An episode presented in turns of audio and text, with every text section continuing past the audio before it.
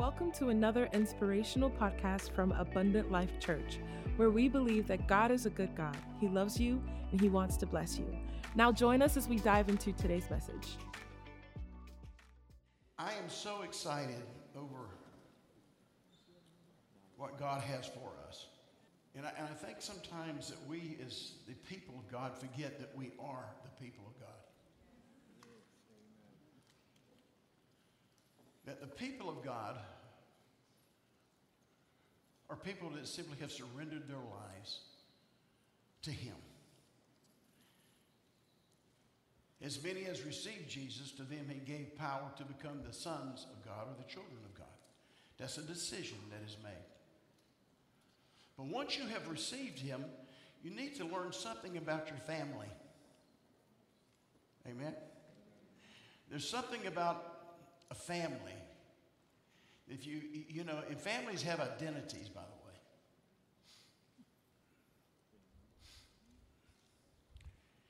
I mean, if, if I make certain statements, you draw certain conclusions because there's certain identification that's put with those people.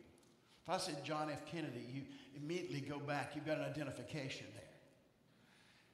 We know that he comes from wealth. We know that he was assassinated. We, I mean, we can go through the process. You understand? We know he was former president. There's an identification there in his family. If I say, in New York, if I say Rockefeller, all you got to do is go to Rockefeller Center. You understand the identification of the family. Come on, stay with me, folks. I'm really going somewhere with this. If, if, if we identify and say, this, if, if I said, this is Bill Gates' daughter, you immediately, it don't matter who she is, but you know the name Gates, so you automatically put her into an identified multi billion dollar position. Even though he says, I'm not going to leave my billions to my kids. Isn't that funny? Because your family, the, when you identify with the family, that's how everybody else sees you.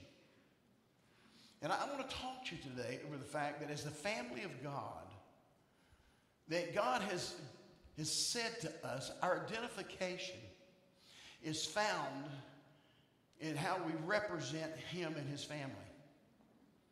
How I represent the kingdom of God. That, that my position in life is how, do, as a child of God, do I represent the family? Not do I make people happy, not do I, I, I try and uh, lift myself up. It's just that when you see me in my actions and my, and my attitude and, and, and the way that I deal with life, it, does that make you realize that there's a God in heaven?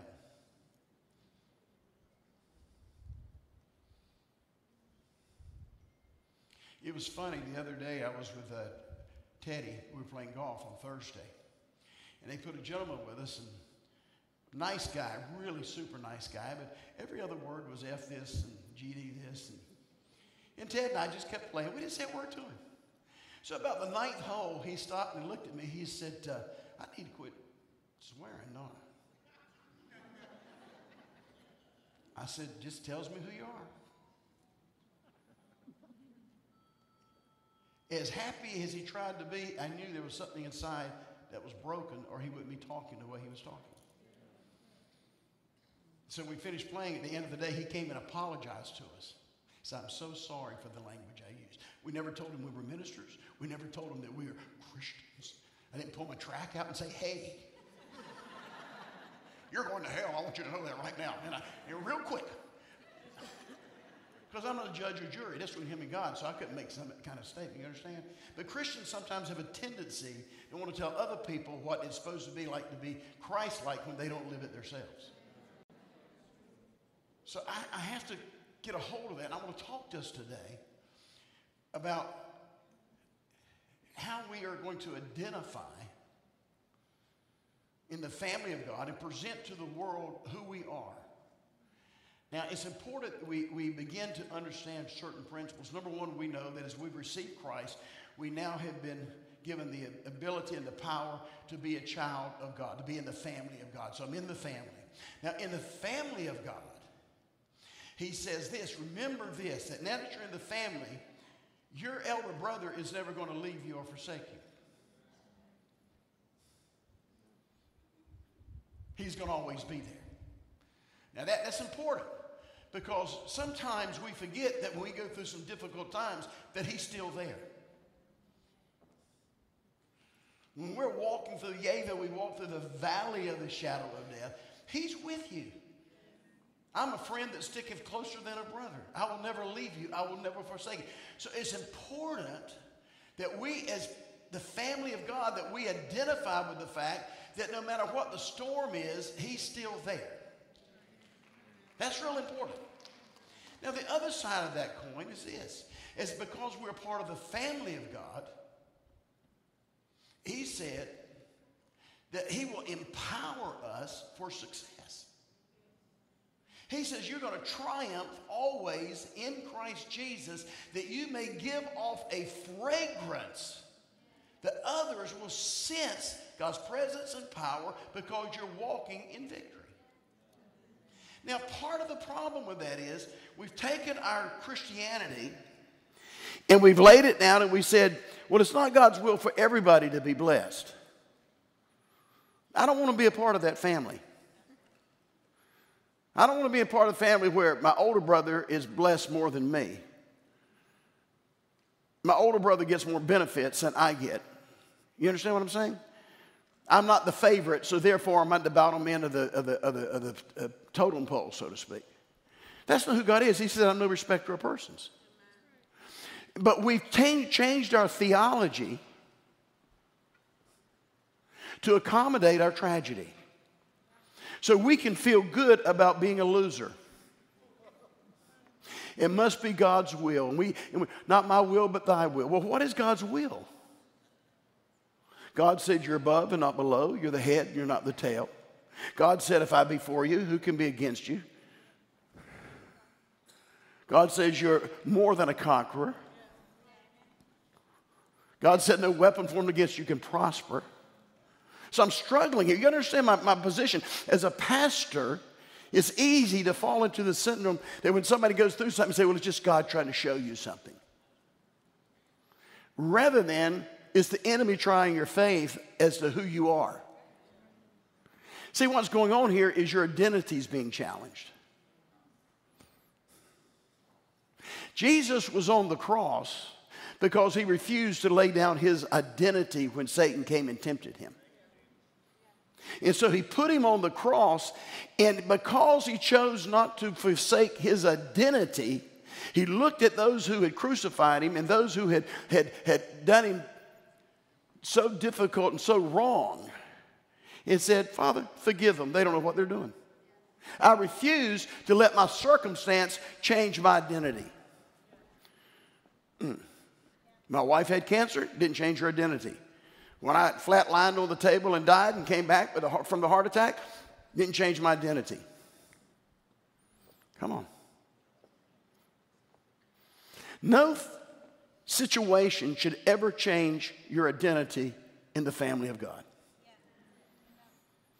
So I want to talk to you about the fact that as a believer, and I want you to mark this down, but as a believer, success has no options.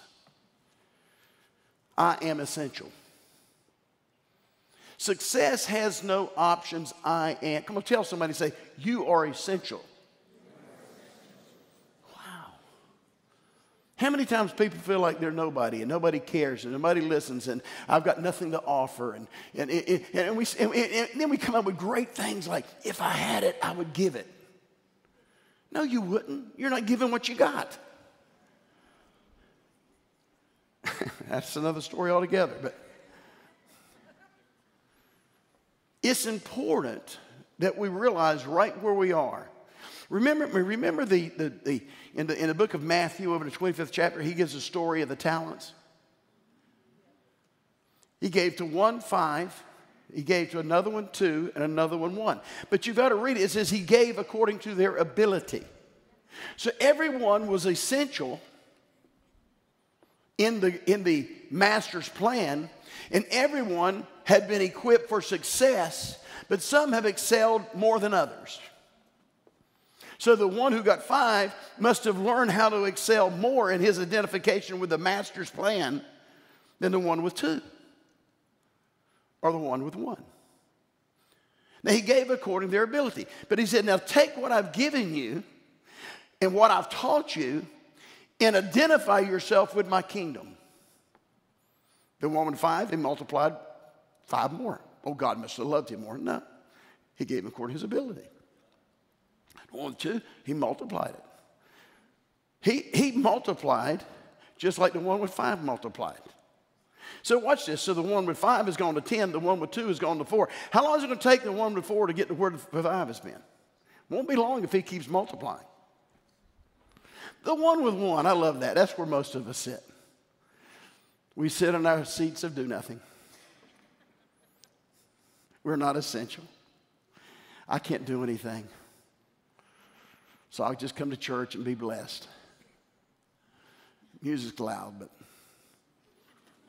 I talked to him about that because I can let him know how I feel about it. Now, I'm not going to sing in the choir. I'm not going to play an instrument. I'm not going to get involved with the, with the uh, technology of this, but the music's too loud and I'm quitting. You know why? Because you got one talent and you refuse to use it. People who use their talents never quit because when they use their talents, God multiplies it. Why? Because you're essential. You're essential.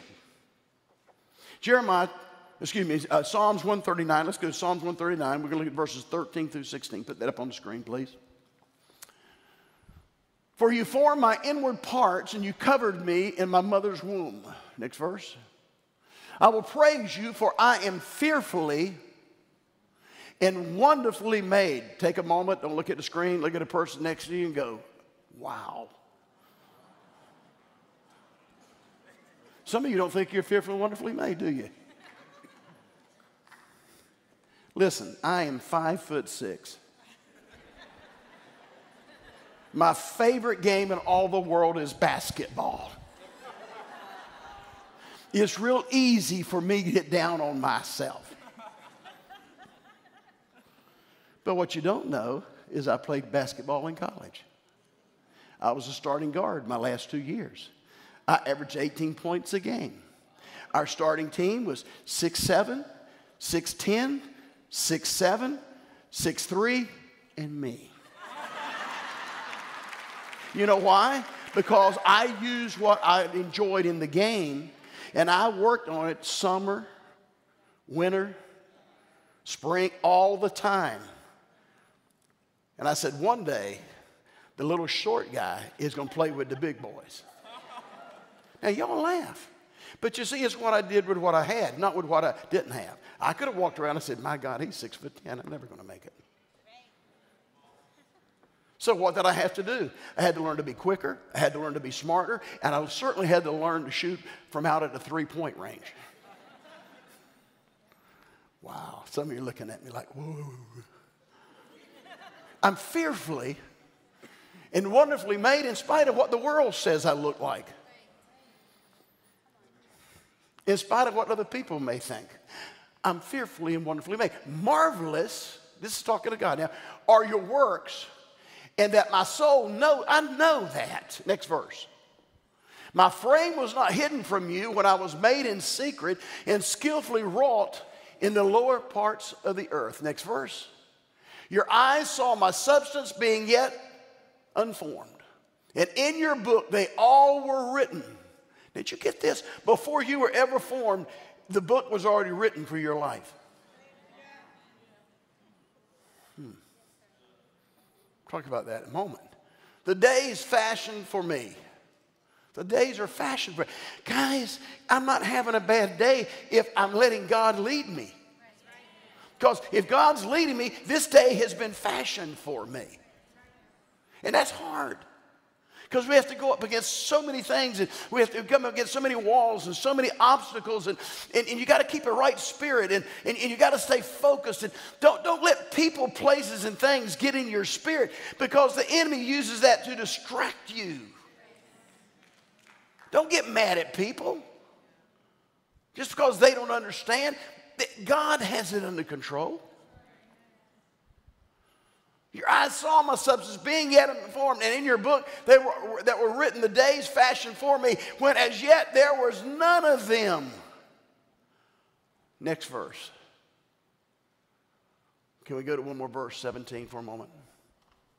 I know we said 16, but I want to read 17.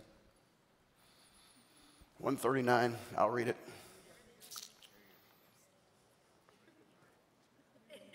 You got it? How precious also are your thoughts to me, O God. How great is the sum of them. How precious are your it's not my thoughts. Come on. Okay, let's move a little bit further this morning. Jeremiah 29 11. Jeremiah 29 and 11. For I know the thoughts that I think toward you. Remember what he said about his thoughts earlier? Thoughts of peace and not of evil to give you a future and a hope. Come on, look at somebody and say, You have no idea what God has for you. And it's all positive. Whew. Look at Ephesians chapter 1. We're going to read verses 3 and 4. Blessed be the God and Father of our Lord Jesus Christ, who have blessed us with every spiritual blessing in heavenly places in Christ. Now, stop right there. Do me a favor, look at the person next to you and say, Never ever ask me to pray for you to be blessed. You already are. I will pray for you to see what God has done for you. Come on, church. Come on, church. Oh, God, how many times people, Pastor, pray for God to bless me? No, I don't want to do that. Then they get upset at me. I go, no, I don't want to pray to you to be blessed. You're already blessed. I'm going to pray for you to have a revelation of what God's done. Next verse, verse 4. Just as he chose us in him before the foundations of the world, that we should be holy and without blame before him in love. Wow. He chose us before the world was created, before Genesis 1 1, in the beginning, God created. Before that, God chose you. So you were in God before you were in your mother's womb. That's why abortion's so horrible. I'll leave it right there. But God chose us before the foundations of the world. I'm chosen of God. That's really important for me to get a hold of. Proverbs chapter 24. Let's look at verses 3 and 4. Through wisdom, a house is built, and by understanding, it is established. Next verse. By knowledge, the rooms are filled with all precious and pleasant riches. Hmm. Why are we talking about through wisdom a house is built? Because the Bible says, as a people of God, your body is the temple of the Holy Spirit. And he says the only way you can deal with that temple of the Holy Spirit is through wisdom. Wisdom is not knowledge. We have a lot of knowledge in the world. We know a lot of stuff, but we don't know how to handle our stuff. Just look around us, look at the world. More inventions are being brought forth today than ever in the history of mankind, and we've never been so messed up in the world as we are today. Because we don't have the wisdom to deal with the knowledge that is now being poured out. You understand? Wisdom, according to the scriptures, it is the ability not just to identify what is going on, but how to handle it. As a parent, you understand you need a lot of wisdom. Come on, you know what I'm saying? Because I can have a knowledge of some things, but if I don't operate in wisdom, my knowledge can come across as I'm so strict in certain areas that my kids think that I'm mean. I don't know of y'all ever had your kids think that about you. But I had to use wisdom in teaching my kids that I don't want you to do certain things because I have a knowledge of what it can do. But here's the deal I'm training you to be a thoroughbred and not a riding pony. So, in order for you to be a thoroughbred, you can't do what the rest of these ponies out here are doing. because you're chosen, because you're special, because God has a plan for you. And God has put you in my life as my child. I'm a steward here. Therefore, see, wisdom helps you produce and to present knowledge for people to be able to have operational ability. And when you do that, the rooms are filled with all precious and pleasant riches. In other words, everything that you put yourself into, it becomes successful. Wow. But I'm not going to put myself into something that is not what God has ordained. You understand what I'm saying? I, I, if I'm not doing what God has ordained for my life, I, have got a problem. I, I've got to move into what God has ordained for my life. Proverbs 23 and 7, it says, As a man thinketh in his heart, so is he. So the first thing I have to do is I have to begin to identify myself as a child of God in the family of God. What do I believe about me? What do I think about when it comes to me? And I'm telling you, the poor self image is, is rampant in the world today and in the body of Christ. We feel so, if I hear one other person say, I'm so unworthy, stop it. God made you worthy.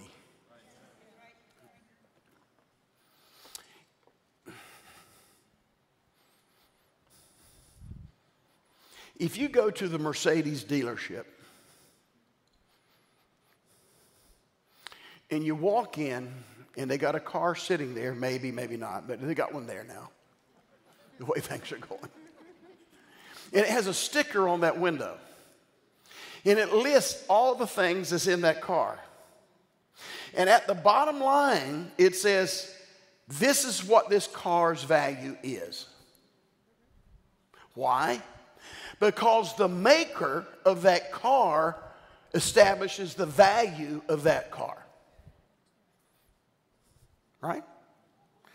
So if you're fearfully and wonderfully made by God and chosen before the foundations of the world were laid, and my thoughts towards you are good for a future of hope and blessing,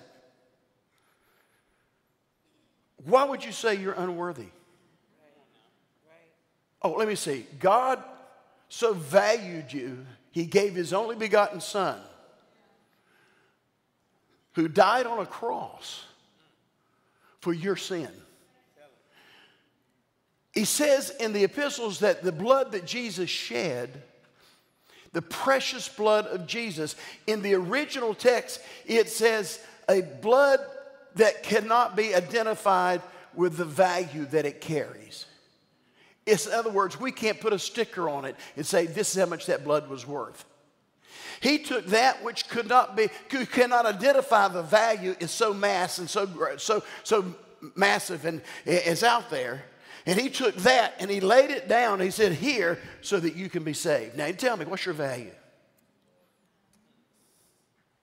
And you're going to say, I'm unworthy? That's a lie. That is a religious lie that they, they propagated on us. When I was in seminary, they did it to us. When I was, when I, I was going through the regular, uh, uh, my master's degree, they, they had to, I had one theology book I just took and threw it down. I said, I'm not writing another paper about this nonsense. Why? Because it doesn't identify with the Bible. It identifies with religious thinking. It identifies with denomination. It identifies with, with this, is, this is the tradition we've had in the church because we justify our failures. It must be that God wants some of us to fail and some not to fail. And when you fail, just know God's trying to teach you something. You need to learn oh, as you're going through the failure. Well, let me ask you this What's two and two? You sure? How do you know that? Oh, somebody taught you the truth about numbers. Oh, I see. So when you know the truth, if I said two and two is three, you'd go, right, Pastor, right? Because you know I'm wrong, right? How do you know that I'm wrong? Because you know what's right. So how's God going to teach you what's right by teaching you wrong? He teaches you what's right so you don't identify with what's wrong. Come on, church. God's a good God. He's not religious. He doesn't change to accommodate anything. He's the same yesterday, today, and forever. Oh, glory to God. I said, Glory to God. Now, as we look at this, I want you to begin to write some things down today. As a man thinketh in his heart, so is he. What I believe about myself is I have value. What I believe about myself is I'm a child of God. What I believe about myself is that God has given me the right to come boldly to the throne of grace in the time of need and to call unto Him. And He said He will answer and show me great and mighty things. The heart decides your destination. Get that in your spirit. My heart decides my destination. It's what's in your heart. I can be around somebody and they can tell me all kind of stuff, but you know all I got to do? Can I see your checkbook for a moment? I'll tell you what you believe in and what you don't believe in. Say, really? Yeah. That's the reason we have such a hard time with the church when it comes to money. Oh, they all want is our money. Really? Tell that to the people at McDonald's. Go in, order your order, pull up your say, I'm not giving you any money, but give me my hamburger because you're just in it for the money anyway. And if you don't do it, I'm leaving. They go, bye. But at a church now, yeah, you understand. It's what we believe. But the Bible says that money answereth all things, which means I can know your character by looking at your checkbook. Yeah.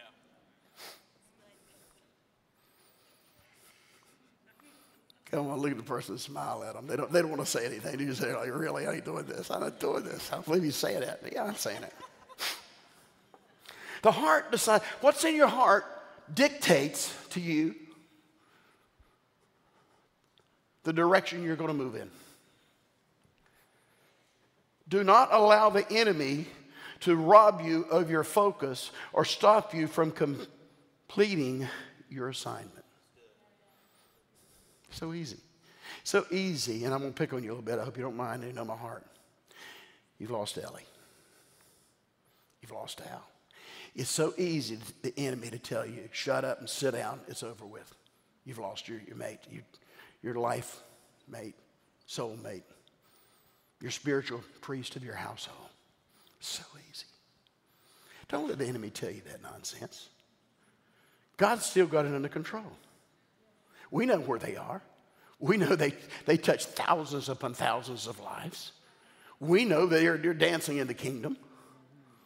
And if they could talk to you right now, they'd say, Really? You know they would. Of course, Ellie take 22 minutes, and Al will take about 10. Ellie's got a, he's, he's, anyway. Don't ask him the time.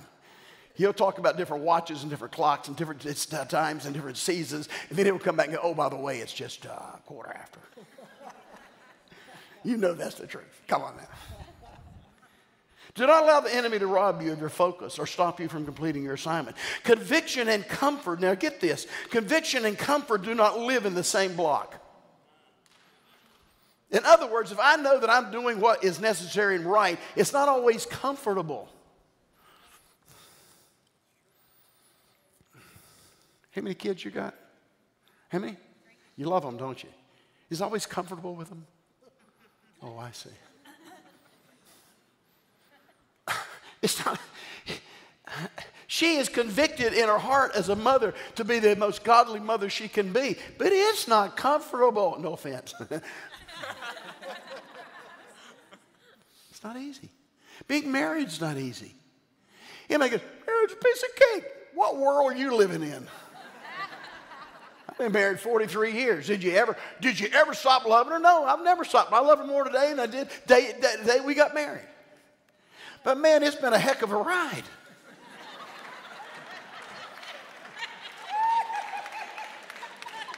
for her as well as for me. Maybe more for her than me. I don't know. But there are moments. And anybody says there are no moments, Shame on you. We'll bring you forward. You can confess your sin and He will forgive you. Because there are times that she would like to just killed me and said, God, I think he died last week. Because I did, I've done some stupid things in our marriage. Really stupid stuff. I bought some stuff I should have bought. I made some really crazy decisions, and she's still here.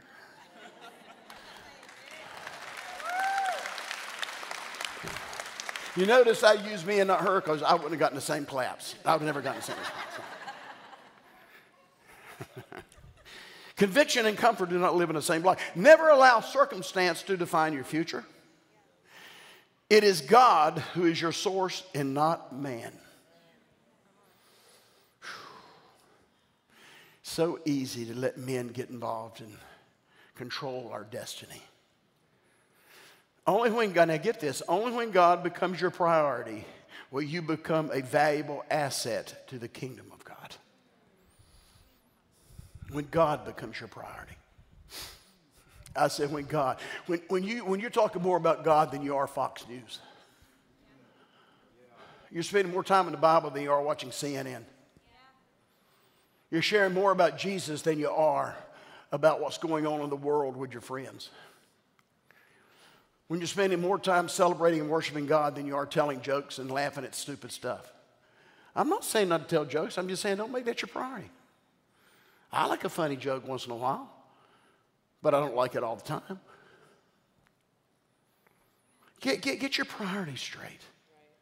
Second Kings chapter 2 in verse 2. I'm just going to go through it real quick with a story and, because I'm not going to read the, the, the chapter. But we have a story where Elijah is about to be taken out of the world. God's going to take Elijah up into heaven. He has a, a, a servant, Elisha, who's been serving and waiting on him. And so, as he's going through this process, the man of God says to his servant, What is it that you want? Now, you need to understand, you don't need to be, and he's already gone through the process of you don't need to go with me, you stay here. He says, Listen, what's in my heart is to follow you. Therefore, I'm not staying here regardless of what you say. He ran into a bunch of prophets, 50 prophets. What are you doing? You master? He said, Shut up. Don't even talk about the master being taken. I'm, my, my job is to be with him until. So he went through this process. So now the, the master looks at him, and after all of these things, and he saw that this, this guy is not going to be deterred from purpose and destiny in serving him. So he says, What do you want from me? He says, I want a double portion of what you have. He says, You asked a very hard thing. You notice he didn't say you asked an impossible thing, he said you asked a hard thing. Folks, there's nothing impossible to God. Impossibility only lives with men. Impossibility doesn't live with God.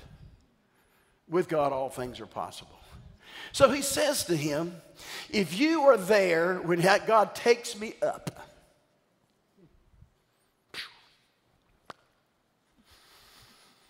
So here it comes the chariots of fire. They come down and they sweep up the man of God, and boy, he takes off. And what comes floating down is his mantle. Because his mantle represented his position, it was his identity to his relationship with his God. Oh my. He picks up this mantle and he goes back to the river that they had walked across. And he says, Where is the God of my mentor, the God of heaven? And he takes it and he strikes the water, and the water parts. And he walks over. You know what's sad? None of us really understand what took place there. Because what he did was give you a type and shadow that when you have the right mentor in your life, you have a right to a double portion from them if you follow them to the end.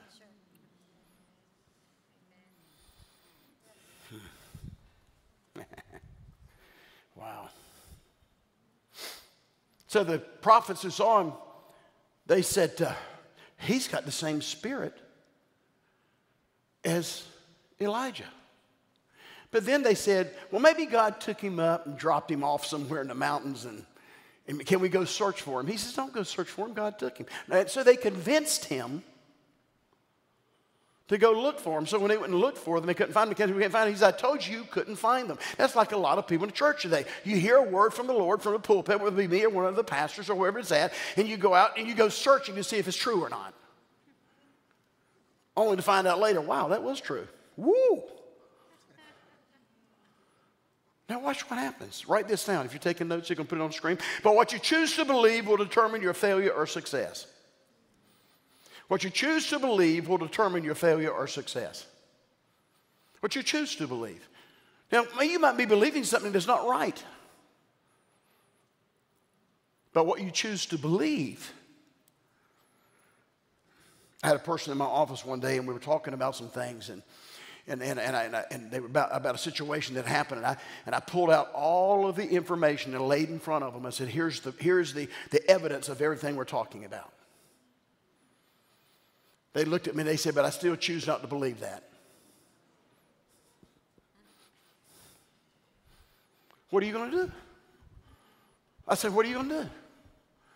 I'm to get mad. I get mad. I said, Fine, believe what you want to believe. I just, I just got the evidence that proves everything true here, and you chose not to believe that, so live with it. I won't go into detail on that, what's happened and where they're at, but it's a mess. If you believe an untruth, you will reap the harvest that it will produce. Number two, the mentor you choose to follow will strengthen your character. Who and what you respect will qualify you to receive. The mentor you choose to follow will strengthen your character. Mentors are not your friends. I've had people come to years, will you be my mentor? I'm not going to be getting phone calls from you at 12 o'clock midnight. I'm sorry, I'm not doing that. That's not a mentor. There's a difference between a pastor, a shepherd, who will get your phone calls at 12 o'clock midnight, or mentoring someone. You understand? A pastor is what we do, but there's other people that I mentor. Now, because I mentor them, I treat them different than I treat you. Because God said, as a shepherd of the, of of the family of God or uh, and things of that nature, I've got to treat you differently. But as a mentor, I can say, shut up and sit down. I can say, You're wrong, don't do that. You see what I'm saying? As a shepherd, I can only lead and guide and protect. See what I'm saying? I've got to show a little more concern, a little more love, a little more understanding. But as a mentor, I'm not there to do anything but to help train you for your future. I'm looking at, at Minister Wilder, Dr. Wilder, and I would have hated to have him in boot camp. He's not the man in boot camp that he is sitting here.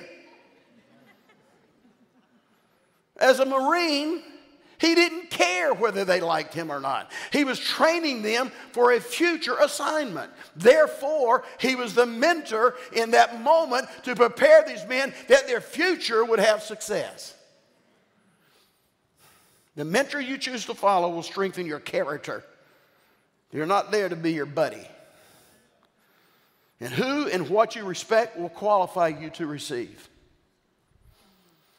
Number three, the vision that you embrace will create friendships. Revelation is an enemy of isolation. Wow.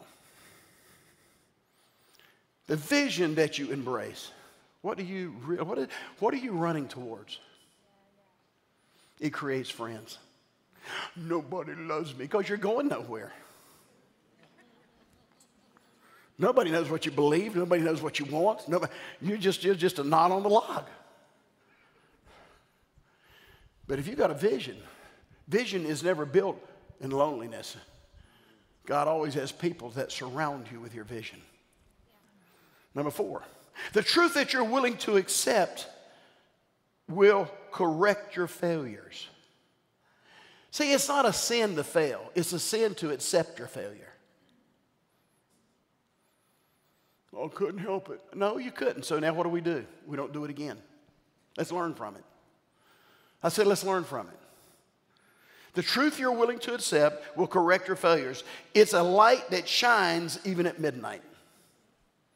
In your most difficult failure, if you'll let the Word of God come into your life and that truth of the word in your life does not allow you to stay in that failure very long. Paul said, I got knocked down, but I got back up. I went through times of confusion and doubt, but I got my mind back straight. Wow. Number five, the atmosphere you live in will be the breeding ground for your thoughts. Life is not built on convenience, it thrives on purpose. The atmosphere. You need to look around and see who you're talking to, you're hanging out with. And, you know, I talked a bit about that last week that when God began to move on my life and my wife's life and, and began to make a change in our lives, that I had to break friendships and relationships and walk away from stuff. Not because they were bad, it's just that they were not enhancing what God had called me to do. Just because somebody's nice doesn't mean you should hang out with them. Come on. Let me tell you something. If you're a business person today and you have your own business, find somebody who's successful in business and hang out with them. Don't hang out with the other losers who went bankrupt.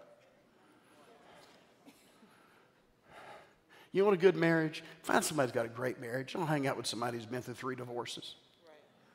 I don't mean that ugly. If you've been through three divorces and remarried, you're doing good now. Praise God, I'm happy for you. But at the same time, please, you're not going to be teaching our class to newlyweds.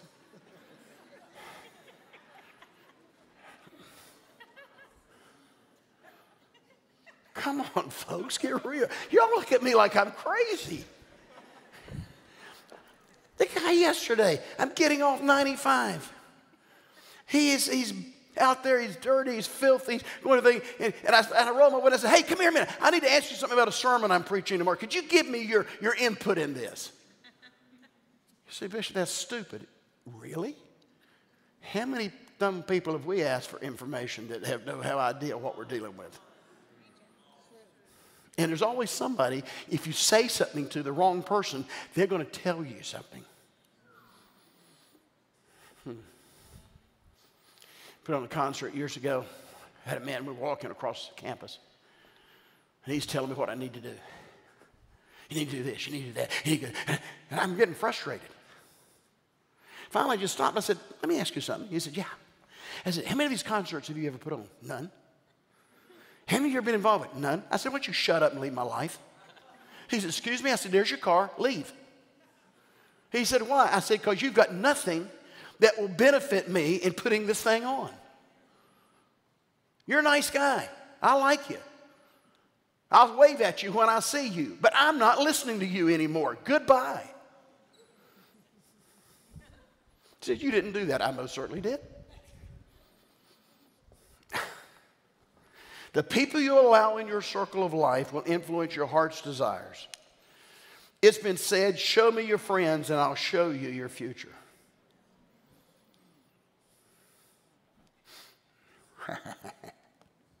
show me your friends, I'll show you your future.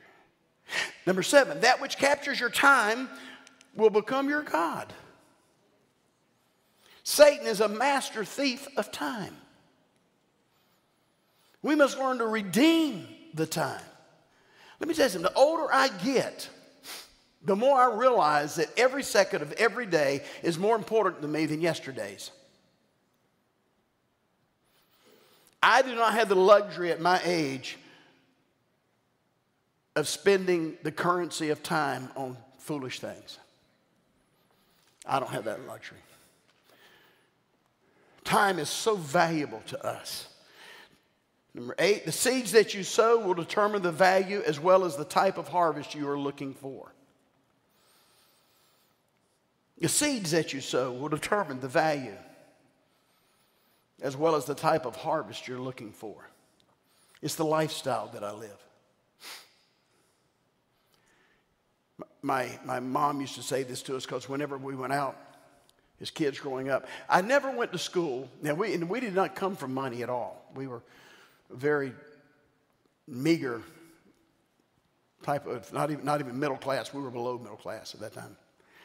And, um, but we'd go to school And the teachers all go, do you, do you get your clothes dry clean? I'm in second grade. No, no. Looks like your clothes get dry cleaned. Who does that? My mom. What do you mean, your mom? My mom washes them, she starches them, she irons them. My dad taught us how to polish our shoes.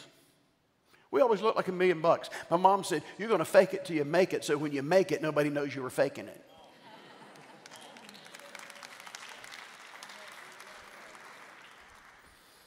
Come on, folks. Seeds that you sow determine the value as well as the type of harvest you're looking for. It's a lifestyle. Your life will go in the way of your priorities. So learn to choose wisely. I'm going to close up. Musicians come. Your life will go in the way of your priorities, so choose wisely. Life goes in the way of your priorities. If your priority is uh, whatever it is to do, then that's the way your life is going to go in. What you allow to enter your life will determine what will exit your life. what I allow in means something has to go. Hmm. So if I allow into my life a time frame by which I am going to, let's say, start working out in the gym, Sean, that means there's some things that you will not be doing because you have replaced it with this. What you allow in your life will determine what will have to leave your life. So choose wisely. Time, I said, learn to redeem it, honor it, and respect it. It never stops moving forward with or without you. Your gifts and talents. Oh, get this. Your gifts and talents, they will need structure, purpose, and discipline. God help us to get discipline. Now, I was listening to a thing the other day, and they said that, that when it comes to sleep deprivation, that there's, it could be some physical problems they have to deal with, but if not, usually it's because we do not have a discipline or time frame of when we go to sleep and when we get up. Oh, I go to bed at 10, I go to bed at 11, I go to bed at 1, I go to bed at. Yeah. It's amazing. What's this now? People are valuable assets. Learn to listen to them and learn from them, value them and respect them.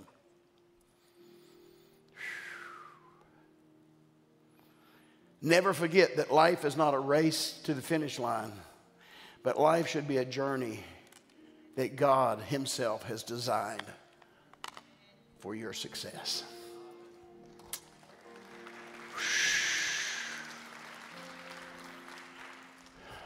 You're fearfully and wonderfully made by God.